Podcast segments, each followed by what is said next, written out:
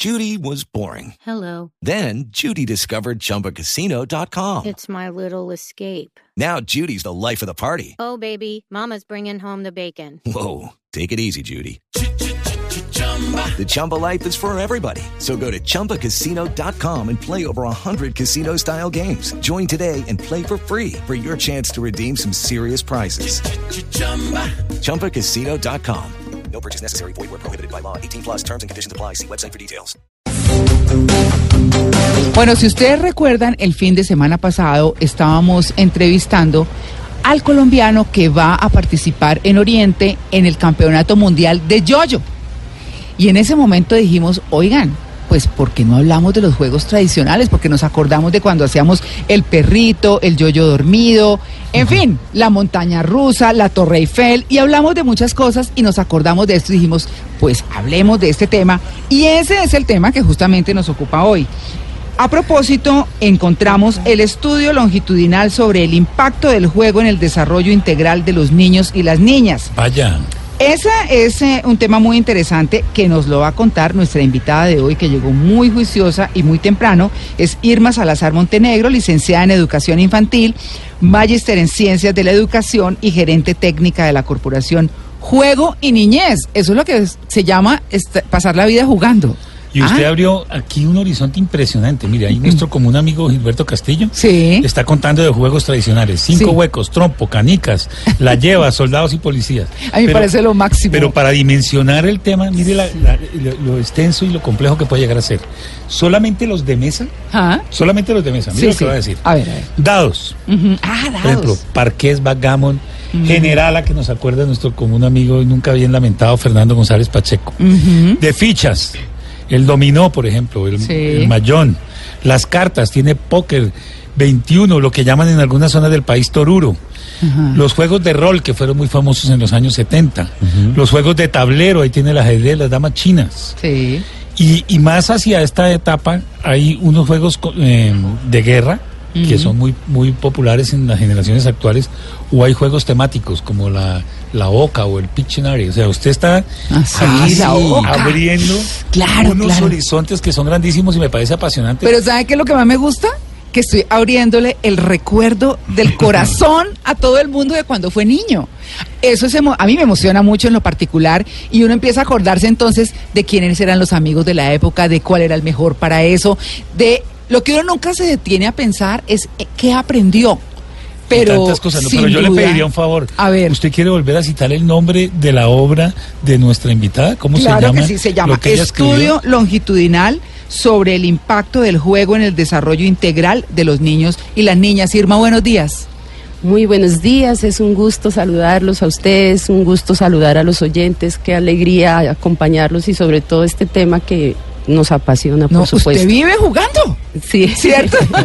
es, es nuestro objeto de estudio, pero sobre todo es nuestro disfrute permanente. Pero Sí. quisiera hacer una, una corrección, si me lo permite. Sí, El claro. estudio longitudinal es un estudio que estamos haciendo con la Universidad Nacional. Ah, está muy bien. Es un estudio que, que estamos eh, trabajando durante cinco años y precisamente lo que nos está diciendo la Universidad Nacional es la importancia que tú lo planteabas ahorita, la importancia que tiene el jugar en el desarrollo integral de los niños y las niñas.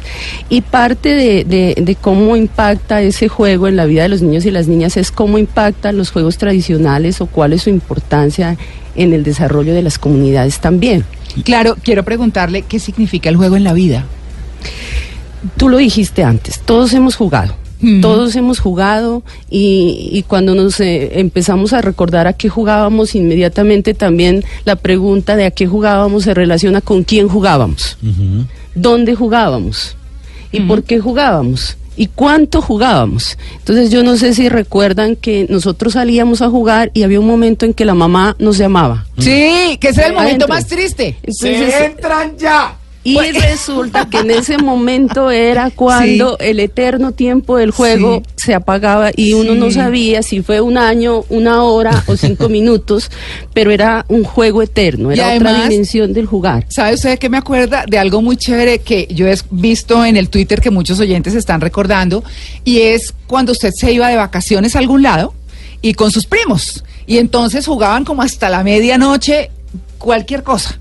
Y resulta que empezaban los papás ya para adentro esta tarde y uno le daba largas y largas y largas hasta que se entraba otro con mucha tristeza. más, otro momento más, Sí, otro sí, momento sí. más y se extendía. Pero entonces ahí radica la importancia Mm. en que el juego permite que el ser humano muestre su dimensión lúdica. Sí. Es decir, tenemos una dimensión lúdica inherente a nosotros y hace ludens, parte ¿no? de, de nuestro desarrollo. Homo Ludens, un libro famosísimo escrito por Huizinga que nos plantea que el ser humano tiene la necesidad inherente de jugar y que el juego está adscrito al desarrollo cultural también del ser humano.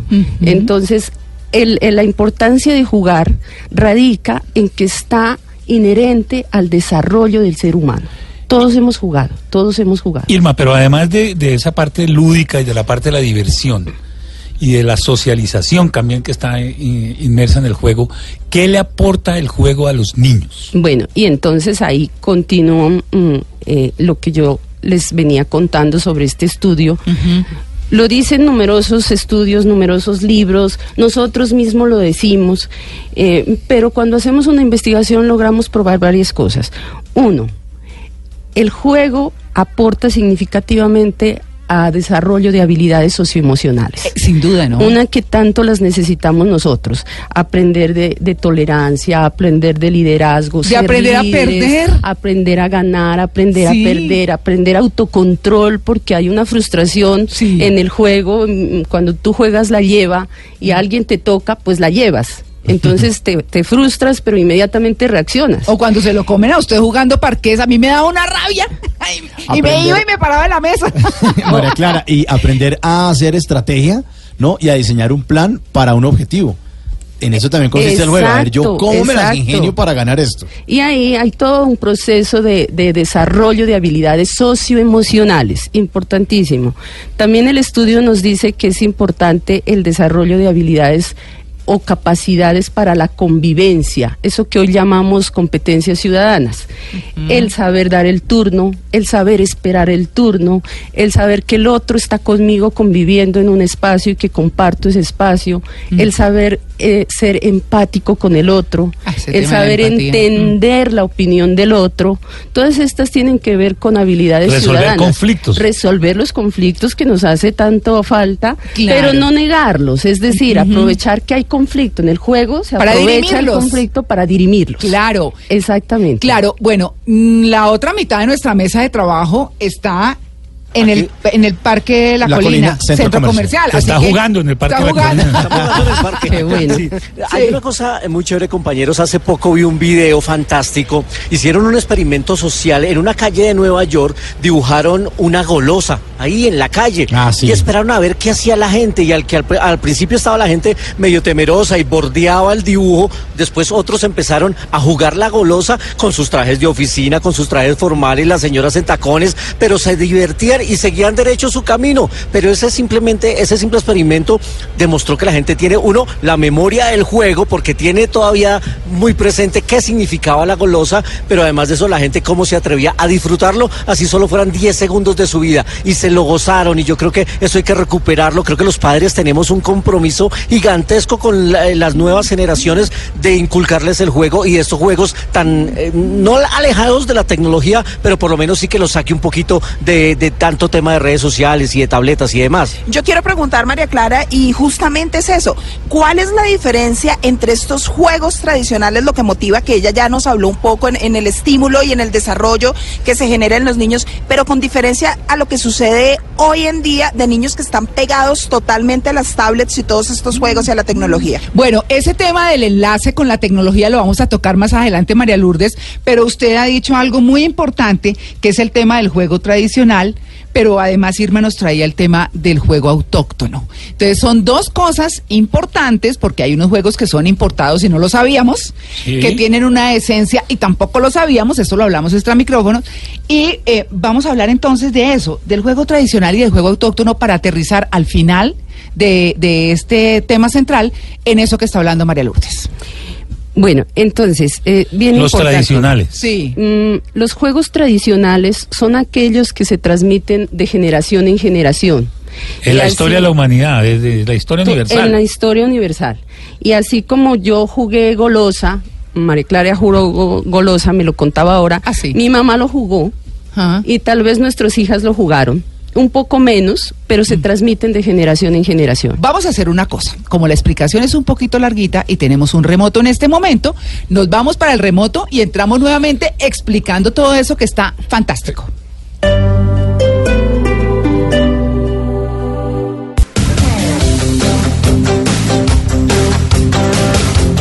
Bueno, pues eh, sigamos con nuestro tema central. Y con nuestra invitada, aquí la doctora Irma, que es una experta en juegos. Qué maravilla de oficio, ¿no? Sí, Maxi, y además mire, mire este, este trabajo, gerente técnica de la Corporación Juego y Niñez.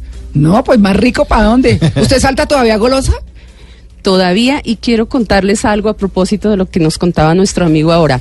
Nosotros en, en nuestra corporación, en la casa donde funcionamos aquí en el barrio Los Andes, hicimos una golosa en nuestro andén, en la acera. Sí. Está pintada una golosa color azul grande y quiero decirles que pasa lo mismo que nos contó ahorita nuestro amigo. Que pasa en Nueva York, sí.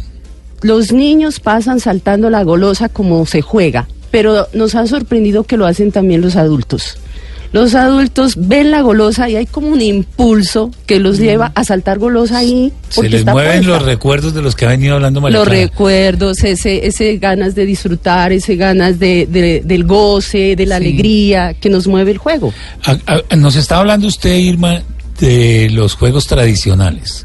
Y nos había anunciado también ya de los juegos autóctonos, ¿no? Que yo me imagino que esa, el tenis de mecha que le gusta tanto aquí a don Mauricio. Eh, pero ¿por qué me mira a mí? Que- que- Porque seguramente lo juegas bien. Hay- tenis de mecha uturmequé, que ese se juega con, con polita y tal. Bueno, ¿no? es que antes de irnos al break estábamos hablando de los juegos tradicionales y de Y los juegos autóctonos. autóctonos. Autóctonos. ¿Y Entonces, cuáles son esos? Retomemos. Entonces yo, yo lo que decía es que los juegos tradicionales son aquellos que tienen un origen remoto, no importa dónde, pero que se transmiten de generación en generación y que se juegan siempre. Pero los juegos autóctonos son aquellos en que el origen está identificado en nuestro territorio colombiano. Entonces hablamos de juegos tradicionales como la golosa, Sí. que no es eh, propiamente colombiana, que se juega en todos los países del mundo y que tiene además un origen muy espiritual, es el tránsito de la tierra al cielo. Eh, eh, mm, el trompo, la cometa, que Ay, eh, la hay cometa. la cometa, volar Claro. cometa, el origen está, según los estudios, en, en China, en la antigua China, pero cometa jugamos en todos los países del mundo. Los juegos tradicionales son de ese tipo. Juegos autóctonos son los que tienen origen en Colombia, en el territorio colombiano. Entonces les puedo contar, por ejemplo, de del carrito de Cardón en La Guajira. Es un carro que todos los niños lo elaboran a partir del cactus que se da allá y es Ah. solamente un elemento para rodarlo con, con, un, con una palanca y, hacen competencia. Ese es propio de La Guajira Sí. y los niños lo juegan eh, de generación en generación también. Bueno, y como estamos en lo del carrito y también tenemos el Giro de Italia que es en bicicleta Y es competencia y es competencia también, entonces nos vamos un momento con los que más y regresamos ahora a seguir hablando de los juegos.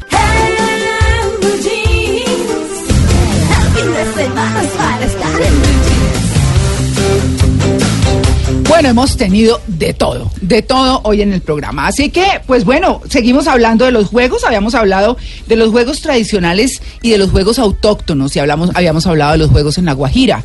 Eh, pero yo creo que llegó el momento, Irma, para quienes están llegando a nuestra sintonía. Estamos con Irma Salazar Montenegro, que es licenciada en Educación Infantil y Magister en Ciencias de la Educación, gerente técnica de la Corporación Juego y Niñez. Hablando hoy de esos bellísimos recuerdos que nos traen la golosa, la lleva, las damas, los rompecabezas, el jazz, en fin, todos los juegos.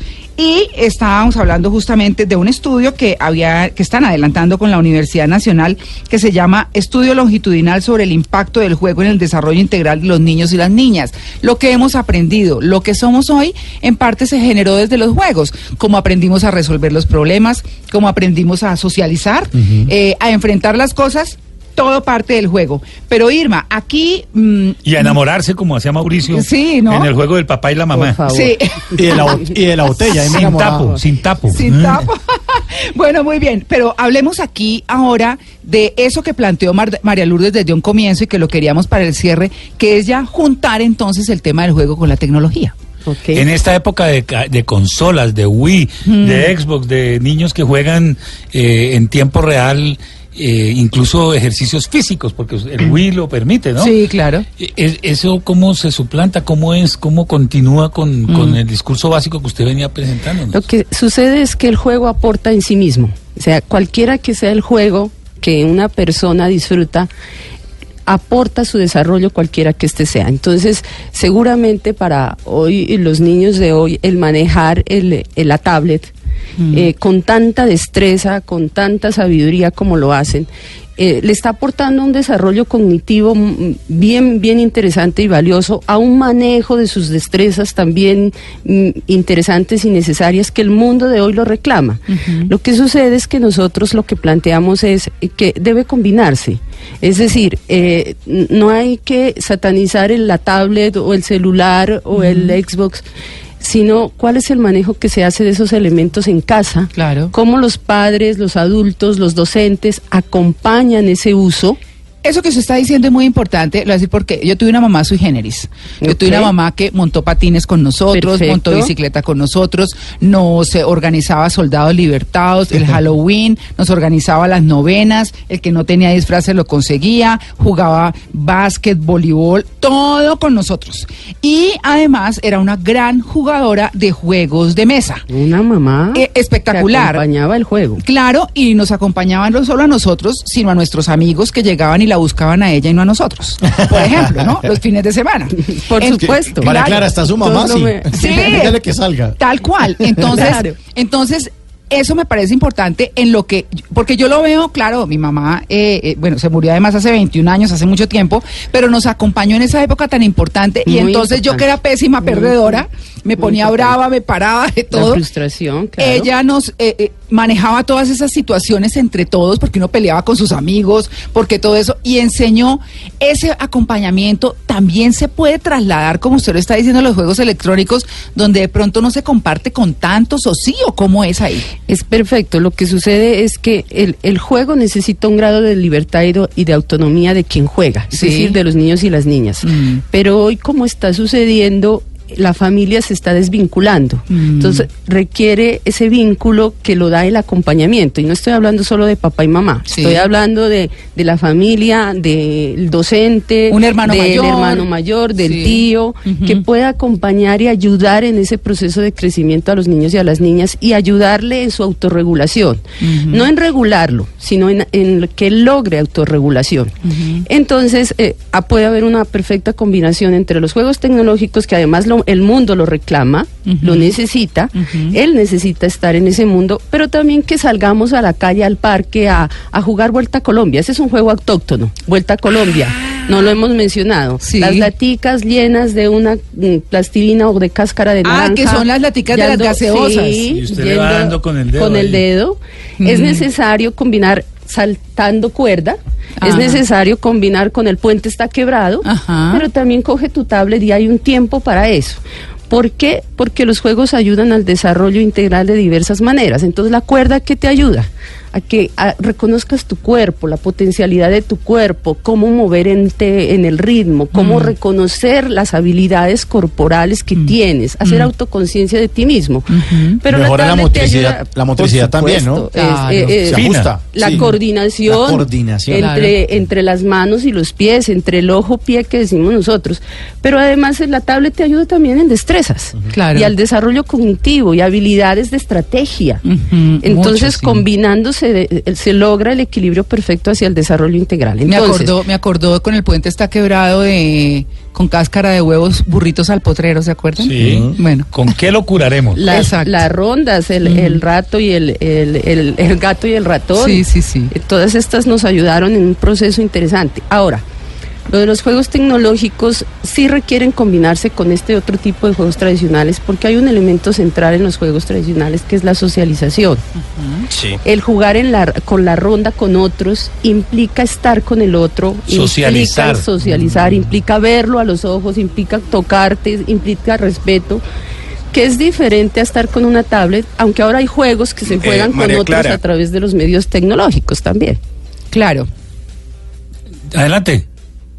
Eh, ahora Nintendo estrenó un eh, nuevo gadget que se llama el Nintendo Labo. Básicamente es una serie de accesorios para la consola más vendida de ellos que estrenaron hace dos años, que fue la Nintendo Switch, que es la más vendida hoy en día en Estados Unidos y en Japón. ¿Y qué es lo que sucede con esto? Es una serie de accesorios de cartón donde los papás pues que le compran esto a los niños pueden hacer grúas, cañas de pescar, además puede eh, tener piano, pero entonces es una integración dentro de los juegos tradicionales adaptado a la tecnología, porque se dieron cuenta que sí, la industria de los juegos, de los videojuegos es grande, pero eh, hay niños que están muy absortos por la tecnología. Entonces eh, hicieron esta integración y hoy en día este Nintendo Labo que está a la venta hace por lo menos un mes eh, es uno de los eh, juegos que más se está vendiendo en todas las tiendas de tecnología. Irma, pero a propósito de este comentario de Simón, yo sí quisiera mm, precisar una cosa que le preocupa muchísimo a los padres de familia hoy. ¿Qué? El tema del celular. Mm. Niños con celular, que además, niños que usan el celular más que para comunicarse, para jugar, para estar ahí en la cosa lúdica, eh, o bueno, en también el chat, el WhatsApp, sí. etcétera.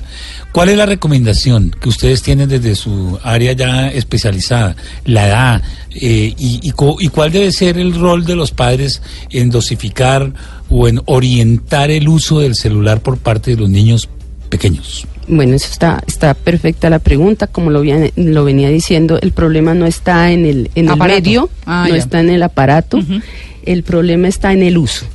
Y en este caso, tú lo dijiste claramente, en el acompañamiento que hagamos los adultos, en cómo los adultos ayudamos a establecer límites. Entonces, el, el adulto eh, tiene una función también en, esa, en ese proceso de desarrollo de los niños y las niñas y es ayudarle a poner límites también. ¿Sabe Entonces, si A el celular se- lo vas a usar, pero ¿cuánto tiempo lo vas a usar? Ah, ¿Y exacto. por qué lo vas a usar?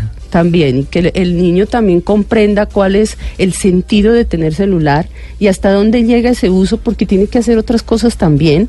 Y ese es solo un medio, no es el fin. Cuando el fin, se- el celular se convierte en el fin, ahí hay un riesgo grave, ¿no? Y se convierten en, en, en otro tipo de problemas para el desarrollo. En alguna oportunidad vi a una mamá con un niño que jugaba solo con su Xbox y entonces se ponía furioso, peleaba con el aparato, estrellaba el control contra la pared y demás y entonces cogió la mamá y le dijo, ven, si esto para ti se vuelve un tema de agresividad, no juegas más, porque así no es que se enfrenta ni perder eh, ni absolutamente nada.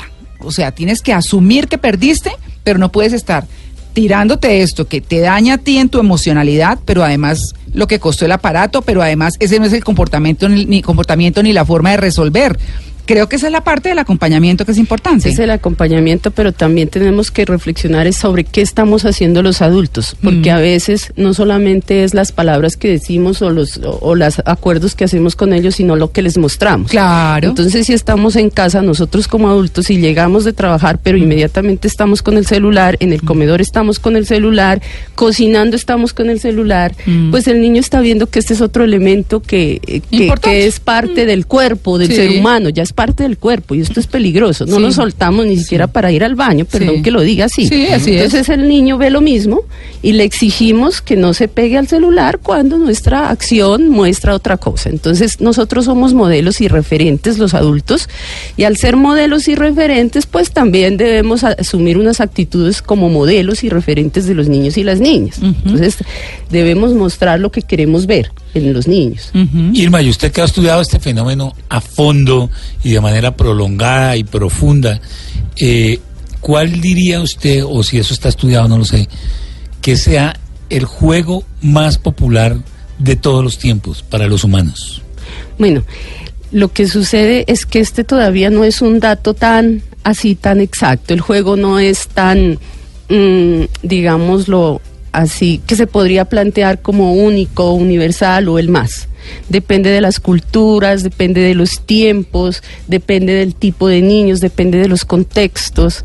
Entonces, eh, yo te podría decir que en el sur, que ahora estábamos hablando de Nariño. sur de Colombia, sí. eh, un juego que, que se juega en todos los pueblos y regiones es la chaza. Y se juega ¿Cómo es pero, la y lo conocen, es? pero está ahí puesto y sin embargo en otras partes del mundo no se conoce. es la Entonces chaza? no hay ¿Cómo un es? juego universal, yo creo que el juego en sí es universal. El jugar en sí es universal, el juego que que todos jugamos, tu mamá, ese acompañamiento que hizo, Sí. los niños todos lo jugamos, Increíble. pero yo quisiera decir algo La más. rayuela. Y es que no solo juegan los niños y las niñas, jugamos también los adultos. Eh, claro, Llenar un crucigrama es sí. un juego. Sí. Llenar un crucigrama es jugar. Entonces está en nuestra dimensión. Pero lo que sucede con los niños y las niñas es que es su forma de estar en el mundo. Y si nosotros como adultos no acompañamos esa forma de estar en el mundo, un niño va a la escuela caminando y lo que va a intentar va jugando pateando una piedrecita o no O pisando saltando. raya. Sí, o no saltando. pisa raya. Y eso es una forma de jugar. Y nuestra responsabilidad es acompañar ese proceso a veces sin invadir solo observando y a veces jugando pero de verdad haciéndolo con honestidad. Yo quiero concluir, ajá, sí. Y eh, ese es el llamado que nosotros hacemos. El juego es el universal a tu pregunta. Tú me decías de Nariño, ¿cómo se juega la chaza? Sí, ¿cómo es la chaza? ese, lo dicen que es el tenis criollo, pero se Ah. juega con una tabla pesada que se le pone chazos y con una pelota. ¿Se acuerdan la pelota de letras? Sí. Bueno, con esa pelota. Aunque Ah, es hay de ese otra. tamaño, o sea, una sí, cosa unas tablas grandes. es- Megatenis. Y este sí es autóctono porque es antes de la llegada de los españoles y también se juega con la mano. Un tipo de tenis con la mano en equipo. Mm. Y lo juegan los niños y ha pasado de generación en generación también. Eso Yo quiero tema inca, pues, es una cosa interesante. Yo quiero cerrar este tema brincando como brincaba uno cuando estaba chiquito, que iba feliz por la calle, porque ese es un salto de ¿Te felicidad. traigo la cuerda? ¿Quieres? O sea, No, no, no, es que no es la cuerda, es como cuando usted brincaba y entonces hacía una levantadita y luego la otra, ¿sí Ah, se ok. acuerda? Ah, sí. no sí. sé, que iba uno como corriendo feliz y uno decía, ese niño está feliz Sí. o uno estaba Sí, feliz. sí. Así quiero terminar porque yo sé que con este tema tuvimos felices a nuestros oyentes acordándose de su infancia. Y hay dos palabras que resumen lo que ha vivido María Clara Gracia hoy en esta cabina. ¿Qué? Uno se llama atavismo y el otro se llama regresión. Además, a propósito de que está cerca el Día de la Madre, me recuerda a mi mamá que se fue muy temprano para mi gusto, pero que nos dio una niñez fantástica con todos esos juegos No, de lo mesa que y de tú calle. cuentas es Sí. maravilloso de tu mamá. Y, en- y no es común. No es común. no es común, no es común. Era nuestra mamá y la mamá de todos mis amigos en juego. Así que fantástico, aprendí a perder con ella. Eh, me, los juegos me enseñaron eso y creo que a todos nos han enseñado algo en la vida siempre. Y a aprender a, a comportarnos en sociedad, a asumir y a enfrentar la vida desde el juego. De eso se trata. Irma, muchas gracias. A ustedes muchas gracias. Yo eh, el mes de abril fue el, di- el mes de la Del niñez, niño, seguirá sí. siendo todos los, los días del año, pero una invitación especial es a que los adultos acompañemos el juego de los niños y las niñas de manera legítima, que juguemos y que cuando nos acordamos a qué jugamos seguramente acor- nos acordamos con quién lo hicimos. Claro y ese sí. reconocimiento del otro es reconocernos también a nosotros mismos. Muchas Muchas, gracias, gracias. Apasionante, muy bien. Muy Sí, bien. Muchas gracias.